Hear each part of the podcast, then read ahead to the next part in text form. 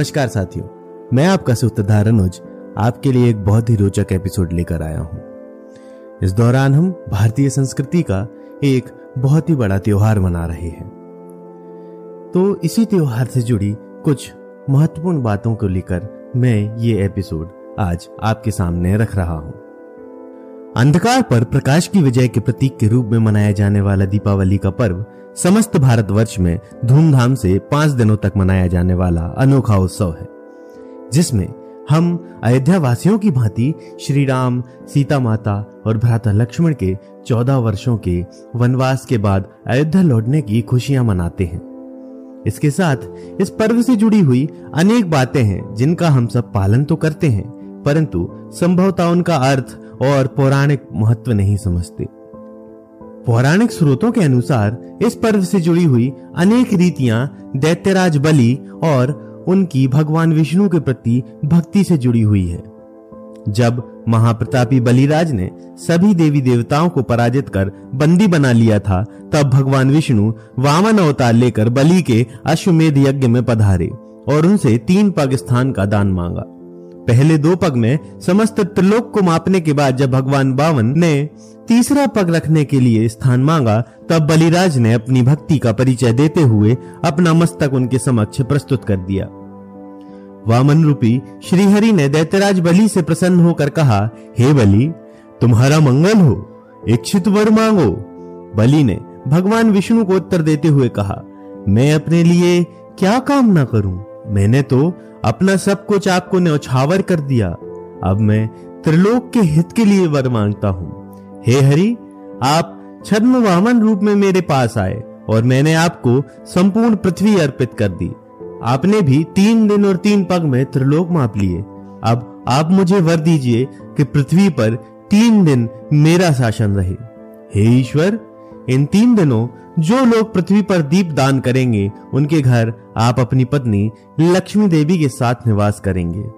मेरे राज्य में इन तीन दिन जिनके घरों में अंधकार होगा, उनके यहाँ अलक्ष्मी निवास करेगी। यही कारण है कि कार्तिक कृष्ण पक्ष चतुर्दशी से तीन दिन तक दीपोत्सव का आयोजन किया जाता है और घरों को प्रकाशमय रखा जाता है। बलि के राज्य में सभी प्रसन्न होते हैं। और अनेक प्रकार के खेल और रंगारंग कार्यक्रमों इत्यादि से अपना मनोरंजन करते हैं। इसी दिन वामन भगवान ने सभी देवी देवताओं को देवी लक्ष्मी के साथ बलि के कारागार से मुक्त कराया था और उसके बाद देवी लक्ष्मी ने क्षीर सागर जाकर सुखपूर्वक शयन किया था। इसलिए जो भी इस दिन देवी लक्ष्मी की आराधना कर, उनके सुख शयन के योग्य शैया प्रदान करता है। देवी उस पर अत्यंत प्रसन्न होती हैं और उसके घर का कदापि त्याग नहीं करती। दीपावली के दिन स्नान, पूजन और दीपदान के पश्चात खिलौने बांटकर विविध खेलों और मनोरंजक क्रीड़ाओं का आयोजन किया जाता है।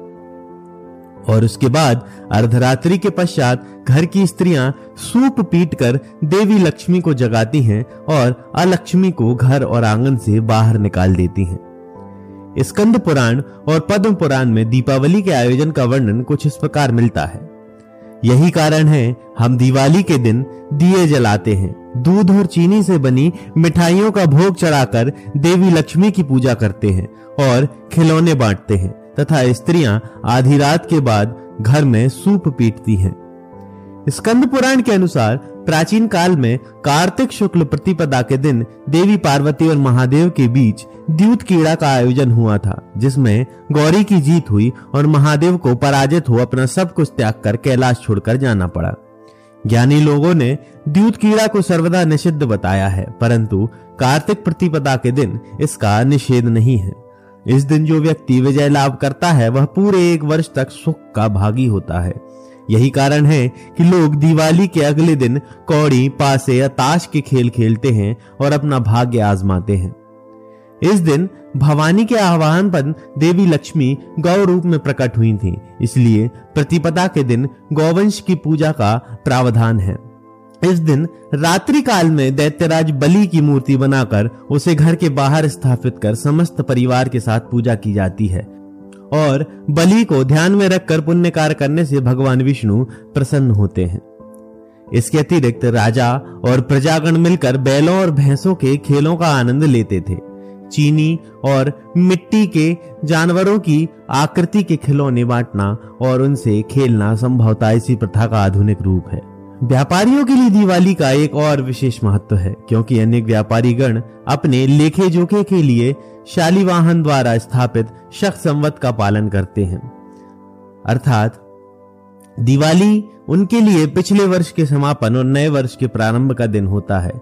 यही कारण है कि इस दिन नए बही का उद्घाटन, उसका विधिवत पूजन कर किया जाता है। इस प्रथा को बच्चे नई गुल्लक का उद्घाटन कर मनाते हैं। आशा करते हैं इस बार इस जानकारी के साथ आप सभी दीपावली की पूजा और भी धूमधाम से करेंगे और हर एक रीति को सराह सकेंगे। राजा बलि की सभी पर कृपा हो और देवी लक्ष्मी आपका घर वैभव से परिपूर्ण करें। इसी के साथ इस एपिसोड का समापन करते हैं। मैं आपका सूत्रधार अनुज, आपके साथ पुनः जुड़ूँगा।